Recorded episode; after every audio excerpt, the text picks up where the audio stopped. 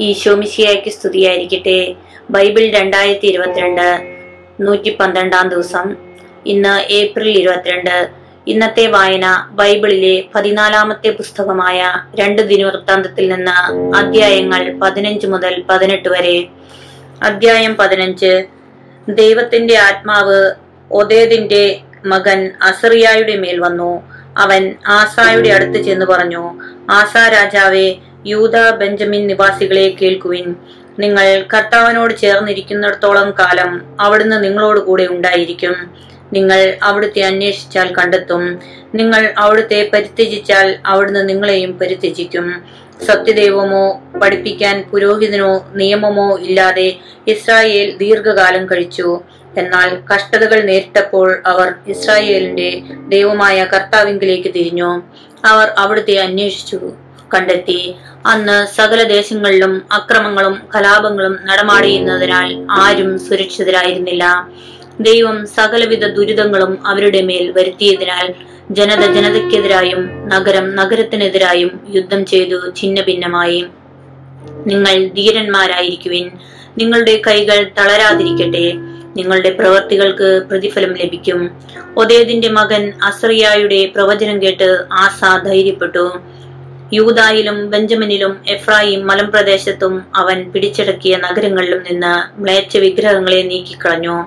ദേവാലയ പൂമുഖത്തിന്റെ മുൻപിലുണ്ടായിരുന്ന കർത്താവിന്റെ ബലിപീഠം പുനരുദ്ധരിച്ചു. കർത്താവ് ആസായോട് കൂടെ ഉണ്ടെന്ന് മനസ്സിലാക്കിയപ്പോൾ എഫ്രായിം മനാസെ ഷിമയോൻ എന്നീ ഇസ്രായേൽ ഗോത്രങ്ങളിൽ നിന്ന് അനേകർ അവനോട് ചേർന്ന് അവന്റെ രാജ്യത്ത് താമസമാക്കി. യൂതായ്ക്കും ബെഞ്ചമിനും പുറമെ ഇസ്രായേലിൽ നിന്ന് കൂറുമാറി വന്നവരെയും ആസ വിളിച്ചുകൂട്ടി. ആസായുടെ പതിനഞ്ചാം ഭരണവർഷം മൂന്നാം മാസം എല്ലാവരും ജെറുസലേമിൽ സമ്മേളിച്ചു. തങ്ങൾ കൊണ്ടുവന്ന കൊള്ള മുതലിൽ നിന്ന് ഏഴുന്നു എഴുന്നൂറ് ആളുകളെയും ഏഴായിരം ആടുകളെയും അന്ന് അവർ കർത്താവിന് ബലിയർപ്പിച്ചു. തങ്ങളുടെ പിതാക്കന്മാരുടെ ദൈവമായ കർത്താവിനെ പൂർണ ഹൃദയത്തോടും പൂർണാത്മാവോടും കൂടി അന്വേഷിക്കുമെന്നും ഇസ്രായേലിന്റെ ദൈവമായ കർത്താവിനെ അന്വേഷിക്കാത്തവർ പുരുഷനോ സ്ത്രീയോ ബാലനോ വൃദ്ധനോ ആകട്ടെ വധിക്കപ്പെടണമെന്നും അവർ ഉടമ്പടി ചെയ്തു. ആർത്തു വിളിച്ച് കൊമ്പും കുഴലും ഊതിക്കൊണ്ട് കർത്താവിന്റെ നാമത്തിൽ അവർ ശപഥം ചെയ്തു. യൂത മുഴുവനും ഈ ശപഥത്തിൽ ആഹ്ലാദിച്ചു.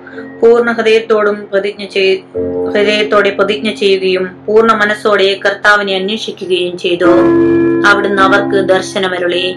എങ്ങും സ്വസ്ഥത നൽകുകയും ചെയ്തു. ആസാ രാജാവിന്റെ പിതാമഹി മാഖ അഷേര ദേവതയുടെ മ്ലേച്ഛ വിഗ്രഹം ഉണ്ടാക്കിയതിനാൽ അവളെ അമ്മറാണി എന്ന സ്ഥാനത്തു നിന്ന് മാറ്റി ആസ ആ വിഗ്രഹം വെട്ടിമുറിച്ച് കഷ്ണങ്ങളാക്കി കിദ്രോൻ തോട്ടിന് തോട്ടിനരികെ വെച്ച് ചുട്ടുകളഞ്ഞു. പൂജാഗിരികൾ ഇസ്രായേലിൽ നിന്ന് നീക്കം ചെയ്തില്ലെങ്കിലും ജീവിതകാലം മുഴുവനും ആസ ഹൃദയശുദ്ധി വിശുദ്ധി പാലിച്ചു. തന്റെ പിതാവും താനും കാഴ്ചവെച്ച സ്വർണവും വെള്ളിയും പാത്രങ്ങളും അവൻ ദേവാലയത്തിലേക്ക് കൊണ്ടുവന്നു. അവന്റെ മുപ്പത്തിയഞ്ചാം ഭരണവർഷം വരെ യുദ്ധമൊന്നും ഉണ്ടായില്ല. പതിനാറാം അധ്യായം. ആസായുടെ മുപ്പത്തിയാറാം ഭരണവർഷം ഇസ്രായേൽ രാജാവായ ബാഷ യൂതാക്കെതിരെ പുറപ്പെട്ടു. യൂത രാജാവായ ആസായുടെ ബന്ധ ബന്ധമുണ്ടാകാതിരിക്കാൻ അവൻ റാമ നിർമ്മിച്ചു തുടങ്ങി.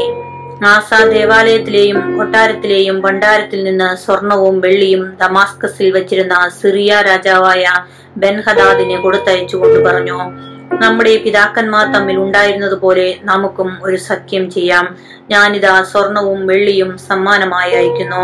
ഇസ്രായേൽ രാജാവായ ഭാഷ എന്റെ രാജ്യത്തു നിന്ന് പിന്മാറുന്നതിന് അവനുമായുള്ള സഖ്യം വിച്ഛേദിക്കുക.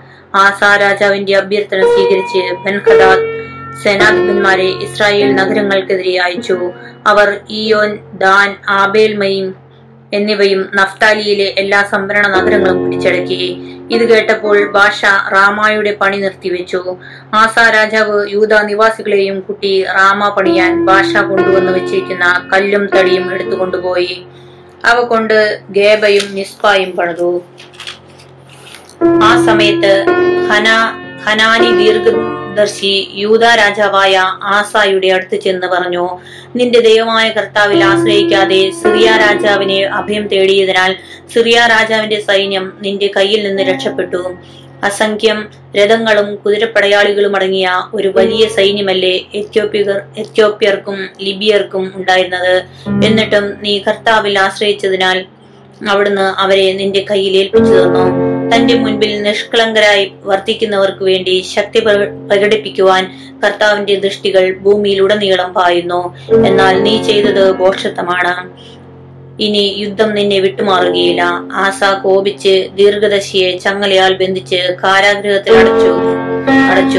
കാരണം ഈ വാക്കുകൾ അവനെ പ്രകോപിപ്പിച്ചു.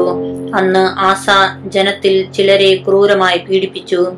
ആസായുടെ പ്രവർത്തനങ്ങൾ ആദ്യ അവസാനം യൂതായുടെയും ഇസ്രായേലിന്റെയും രാജാക്കന്മാരുടെ പുസ്തകത്തിൽ രേഖപ്പെടുത്തിയിട്ടുണ്ട്. തന്റെ മുപ്പത്തിയൊൻപതാം ഭരണവർഷം ആസായുടെ കാലിൽ രോഗബാധയുണ്ടായി. അത് മൂർച്ഛിച്ചിട്ടും അവൻ വൈദ്യന്മാരില്ല വൈദ്യന്മാരില്ലാതെ വൈദ്യന്മാരിലല്ലാതെ കർത്താവിൽ ആശ്രയിച്ചില്ല. നാൽപ്പത്തിയൊന്നാം ഭരണവർഷം ആസാ പിതാക്കന്മാരോട് ചേർന്നു. ദാവീദിന്റെ നഗരത്തിൽ തനിക്ക് വേണ്ടി തയ്യാറാക്കിയ കല്ലറയിൽ അവൻ സംസ്കരിക്കപ്പെട്ടു. വിദഗ്ധമായി കൂട്ടിയെടുത്ത പലവിധ പരിമള ദ്രവ്യങ്ങൾ കൊണ്ട് നിറച്ച മഞ്ചത്തിൽ അവനെ കിടത്തി അവന്റെ ബഹുമാനത്തിനായി വലിയൊരു തീക്കൂന കൂട്ടി. പതി പതിനേഴാം അധ്യായം യഹോഷാഫാത്ത് ആസായ്ക്ക് ശേഷം മകൻ യഹോഷാഫാത്ത് രാജാവായി. അവൻ ഇസ്രായേലിനെതിരെ തന്റെ നില ഭദ്രമാക്കുകയും യൂതായിലെ സുരക്ഷിത നഗരങ്ങളിലും ഗ്രാമപ്രദേശങ്ങളിലും എഫ്രായിം ദേശത്തു നിന്ന് തന്റെ പിതാവായ ആസ പിടിച്ചെടുത്ത പട്ടണങ്ങളിലും പട്ടാളത്തെ നിയോഗിച്ചു. തന്റെ പിതാവിന്റെ ആദ്യകാല മാതൃകയനുസരിച്ച് ബാലിനെ സേവിക്കാതിരിക്കുന്നതിനാൽ കർത്താവ് യഹോഷാഫത്തിനോടുകൂടി ഉണ്ടായിരുന്നു. അവൻ പിതാവിന്റെ ദൈവത്തെ തേടുകയും അവിടുത്തെ കൽപ്പനകൾ അനുസരിക്കുകയും ചെയ്തു. ഇസ്രായേൽ രാജാക്കന്മാരുടെ മാർഗം സ്വീകരിച്ചതുമില്ല. കർത്താവ് യഹോഷാഫാത്തിന് രാജ്യത്തിന്റെ പൂർണ നിയന്ത്രണം നൽകി. യൂത മുഴുവനും അവന് കാഴ്ചകൾ കൊണ്ടുവന്നു. അങ്ങനെ അവന്റെ ധനവും മാനവും പെരുകി. അവൻ കർത്താവിന്റെ മാർഗത്തിൽ ഉറച്ചു നിന്നു. യൂതായിലെ പൂജാഗിരികളും അശേര പ്രതിഷ്ഠകളും നശിപ്പിച്ചു. തന്റെ മൂന്നാം ഭരണവർഷം യഹോഷഫാദ് യൂതാ നഗരങ്ങളിൽ ജനങ്ങളെ പഠിപ്പിക്കാൻ ഉപദേഷ്ടാക്കളായി. ബെൻഹായിൽ ഉപാധിയ സക്കറിയ നെത്തനേൽ മിഖായ എന്നിവരെ അയച്ചു. അവരോടൊപ്പം ലേവിരായ ഷമായ നെഥാനിയ സബദിയ അസഹേൽ ഷെമീറ മോത്ത് യഹോനാദാൻ അദോനിയ തോബിയ തോബ് അദോനിയ എന്നിവരെയും പുരോഹിതന്മാരായ എലീഷാമ യഹോറാം എന്നിവരെയും അയച്ചു. അവർ കർത്താവിന്റെ നിയമഗ്രന്ഥവുമായി യൂത നഗരങ്ങളിലെല്ലാം ചെന്ന് ജനത്തെ പഠിപ്പിച്ചു. യൂതാക്ക് ചുറ്റുമുള്ള രാജ്യങ്ങളിൽ കർത്താവിനെ കുറിച്ചുള്ള ഭീതി പരന്നതിനാൽ അവരാരും യഹോഷാഫാത്തിനെതിരെ യുദ്ധത്തിന് പോയില്ല. ഫിലിസ്തീനിൽ ചിലർ യഹോഷാഫാത്തിന് കാഴ്ചയായി ധാരാളം വെള്ളിയും മറ്റു സമ്മാനങ്ങളും കൊണ്ടുവന്നു. ഏഴായിരത്തി എഴുന്നൂറ് ചെമ്മരിയാടുകളെയും ഏഴായിരത്തി എഴുന്നൂറ് കോലാടുകളെയും അറബികൾ സമ്മാനിച്ചു. യഹോഷഫാത്ത് അടിക്കടി പ്രബലനായിക്കൊണ്ടിരുന്നു. യൂതായിലെങ്ങും കോട്ടകളും സംഭരണ നഗരങ്ങളും പണിതു. അവിടെ ധാരാളം വിഭവങ്ങൾ ശേഖരിച്ചു. ജെറുസലേമിൽ വീരയോദ്ധാക്കളുടെ വ്യൂഹങ്ങളെ നിയോഗിച്ചു. ഗോത്രക്രമത്തിൽ അവരുടെ പേരു വിവരം യൂതാ ഗോത്രത്തിൽ സഹസ്രാധിപന്മാരുടെ തലവൻ തലവൻ അദ്ന അവന്റെ കീഴിൽ മൂന്ന് ലക്ഷം പടയാളികൾ രണ്ടാമൻ യഹോഹന്നാൻ അവന്റെ കീഴിൽ രണ്ടു ലക്ഷത്തി എൺപതിനായിരം പേർ മൂന്നാമൻ സിക്രിയുടെ മകൻ അമസിയ കർത്താവിന്റെ ശുശ്രൂഷയ്ക്കായി തന്നെ തന്നെ സമർപ്പിച്ച അവന്റെ കീഴിൽ രണ്ടു ലക്ഷം പേർ. ബെഞ്ചമിൻ ഗോത്രത്തിന്റെ സൈന്യാധിപൻ എലിയാദ വീരപരാക്രമിയായ അവന്റെ കീഴിൽ പരിചയും വില്ലും ഉപയോഗിക്കുന്ന പടയാളികൾ രണ്ടു ലക്ഷം. നാലാമൻ യഹോസബാദ് അവന്റെ കീഴിൽ ആയുധധാരികൾ ഒരു ലക്ഷത്തി എൺപതിനായിരം. യൂതായിലെ സുരക്ഷിത നഗരങ്ങളിൽ നിയമിച്ചിരിക്കുന്നവർക്ക് പുറമെയുള്ള രാജസേവകരാണിവർ പതിനെട്ടാം അധ്യായം. ആഹാബ്. യഹോഷാഫാത്തിന് സമ്പത്തും പ്രശസ്തിയും വർദ്ധിച്ചു. അവൻ ആഹാബ് കുടുംബവുമായി വിവാഹ ബന്ധത്തിൽ ഏർപ്പെട്ടു. ഏതാനും വർഷങ്ങൾക്കു ശേഷം യഹോഷാഫാത്ത് സമരിയായിൽ ആഹാബിനെ സന്ദർശിച്ചു. ആഹാബ് അനേകം ആടുകളെയും കാളകളെയും കൊന്ന് അവനെയും കൂടെയുള്ളവരെയും സൽക്കരിച്ചു. അങ്ങനെ റാമോത്ത് ഗലയാദിനെതിരെ യുദ്ധം ചെയ്യുവാൻ തന്നോട് ചേരുന്നതിന് ആഹാബ് അവനെ പ്രേരിപ്പിച്ചു. ഇസ്രായേൽ രാജാവായ ആഹാബ് യൂത രാജാവായ യഹോഷാഫാത്തിനോട് ചോദിച്ചു റാമോത്ത് ഗിലയാദിലേക്ക് നീ എന്നെ കൂടി എന്നോടുകൂടി വരുമോ? യഹോഷാഫാത്ത് മറുപടി പറഞ്ഞു നീ തയ്യാറാണെങ്കിൽ ഞാനും തയ്യാർ. എന്റെ സൈന്യം നിന്റെ സൈന്യത്തെ പോലെ തന്നെ ഞങ്ങൾ നിങ്ങളോടൊത്ത് യുദ്ധത്തിന് പോരാം. അവൻ തുടർന്നു ആദ്യം കർത്താവിന്റെ ഹിതം ആരായാം? അപ്പോൾ ഇസ്രായേൽ രാജാവ് പ്രവാചകന്മാരെ വിളിച്ചുകൂട്ടി അവർ നാനൂറ് പേരുണ്ടായിരുന്നു.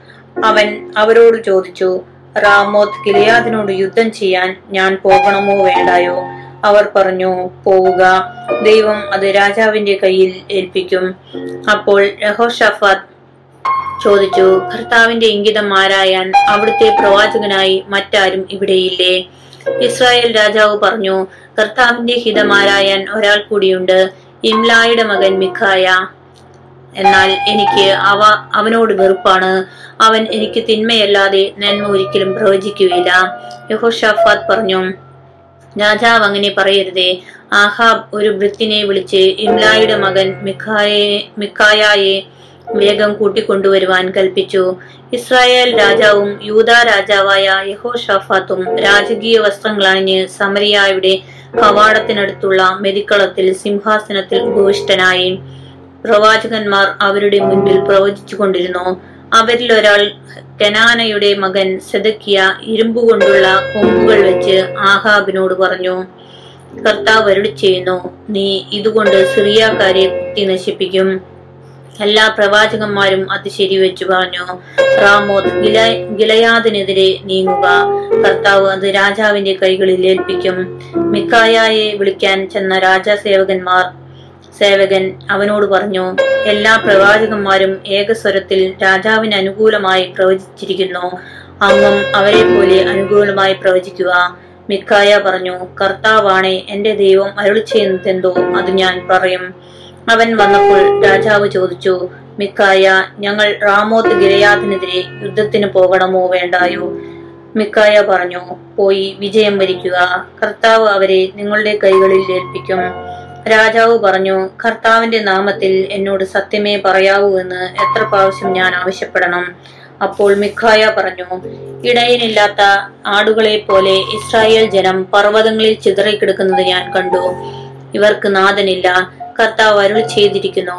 ഇവർ സ്വഭവനത്തിലേക്ക് സമാധാനത്തോടെ മടങ്ങട്ടെ. ഇസ്രായേൽ രാജാവ് യഹോഷാഫത്തിനോട് പറഞ്ഞു ഇവൻ എനിക്ക് തിന്മയല്ലാതെ ഒരിക്കലും നന്മ പ്രവചിക്കുകയില്ലെന്ന് ഞാൻ പറഞ്ഞില്ലേ?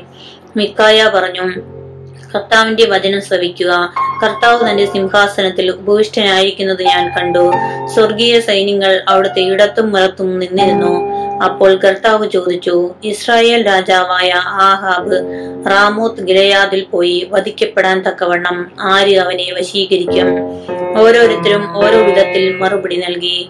ഒരാത്മാവ് മുമ്പോട്ട് വന്നു പറഞ്ഞു ഞാൻ വശീകരിക്കാം. കർത്താവ് ചോദിച്ചു എങ്ങനെ? അവൻ പറഞ്ഞു ഞാൻ പോയി അവന്റെ എല്ലാ പ്രവാചകന്മാരുടെയും അതരങ്ങളിൽ നുണയുടെ ആത്മാവായി ഇരിക്കും.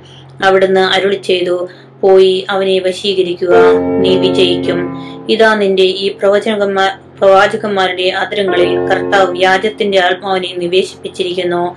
നിനക്ക് അനർത്ഥം വരും വരുത്തുമെന്ന് കർത്താവ് അരുളി ചെയ്തിരിക്കുന്നു. അപ്പോൾ കനാനായുടെ മകൻ സക്കതിയാദ് അടുത്തു ചെന്ന് മിക്കായായുടെ ചെകിടത്തടിച്ചുകൊണ്ട് പറഞ്ഞു ചോദിച്ചു നിന്നോട് സംസാരിക്കാൻ കർത്താവിന്റെ ആത്മാവ് എന്നെ വിട്ട് ഏതു വഴിക്കാണ് നിന്റെ അടുത്തെത്തിയത്? അതിന് മിക്കായ പറഞ്ഞു ഒളിക്കാൻ ഉള്ളറയിൽ കിടക്കുന്ന ദിവസം നീ അതറിയും. ഇസ്രായേൽ രാജാവ് കൽപ്പിച്ചു. മിഖായയെ പിടിച്ച് നഗരാധിപനായ ആമോന്റെയും രാജകുമാരനായ യോവാഷിന്റെയും മുമ്പിൽ കൊണ്ടുചെന്ന് പറയുക ഞാൻ സമാധാനത്തിൽ തിരിച്ചെത്തുന്നതുവരെ അല്പം മാത്രം അപ്പവും വെള്ളവും കൊടുത്ത് ഇവനെ കാരാഗ്രഹത്തിൽ സൂക്ഷിക്കുക എന്ന് രാജാവ് ആജ്ഞാപിക്കുന്നു. മിക്കായ പറഞ്ഞു നീ സമാധാനത്തിൽ മടങ്ങിയെത്തുമെങ്കിൽ കർത്താവല്ല എന്നിലൂടെ സംസാരിച്ചത്. ഇത് ജനം മുഴുവൻ കേൾക്കട്ടെ. ഇസ്രായേൽ രാജാവും യൂത രാജാവായ യഹോഷാഫാത്തും റാമോത്ത് ഗിലയാദിലേക്ക് പുറപ്പെട്ടു. ഇസ്രായേൽ രാജാവ് യഹോഷാഫത്തിനോട് പറഞ്ഞു ഞാൻ വേഷപ്രച്ഛന്നനായി യുദ്ധക്കളത്തിലേക്ക് പോകാം. നീ രാജകീയ വസ്ത്രം ധരിച്ചുകൊള്ളൂ. അങ്ങനെ ഇസ്രായേൽ രാജാവ് വേഷം മാറി അവർ യുദ്ധത്തിന് പോയി. ഇസ്രായേൽ രാജാവിനോടല്ലാതെ വലിയവനോ ചെറിയവനോ ആയ ആരോടും പടപൊരുതരുത് പൊരുതരുത് എന്ന് സിറിയ രാജാവ് തന്റെ രഥനായകന്മാരോട് കൽപ്പിച്ചിരുന്നു. യഹോഷാഫാത്തിനെ കണ്ടപ്പോൾ ഇതാ ഇസ്രായേൽ രാജാവ് എന്ന് പറഞ്ഞ് അവർ അവനെ ആക്രമിച്ചു. അപ്പോൾ യഹോഷാഫാത്ത് നിലവിളിച്ചു. കർത്താവ് അവനെ സഹായിച്ചു. അവരിൽ നിന്ന് ദൈവം അവനെ വിടുവിച്ചു. അവൻ ഇസ്രായേൽ രാജാവല്ല എന്ന് മനസ്സിലാക്കിയപ്പോൾ രഥനായകന്മാർ അവനെതിരായുള്ള ആക്രമണത്തിൽ നിന്ന് പിന്തിരിഞ്ഞു. എന്നാൽ യദൃച്ഛയ ഒരു ഭടൻ എയ്ത അമ്പ് ഇസ്രായേൽ രാജാവിന്റെ മാർച്ചട്ടയ്ക്കും കവചത്തിനുമിടയിൽ തുളച്ചു കയറി. അവൻ സാരഥിയോട് പറഞ്ഞു രഥം തിരിച്ച് എന്നെ യുദ്ധക്കളത്തിൽ നിന്ന് കൊണ്ടുപോവുക. എനിക്ക് മുറിവേറ്റിരിക്കുന്നു. അന്ന് ഘോര യുദ്ധം നടന്നു. സന്ധ്യ വരെ ഇസ്രായേൽ രാജാവ് സിറിയാക്കാർക്ക് അഭിമുഖമായി രഥത്തിൽ ചാരി നിന്നു.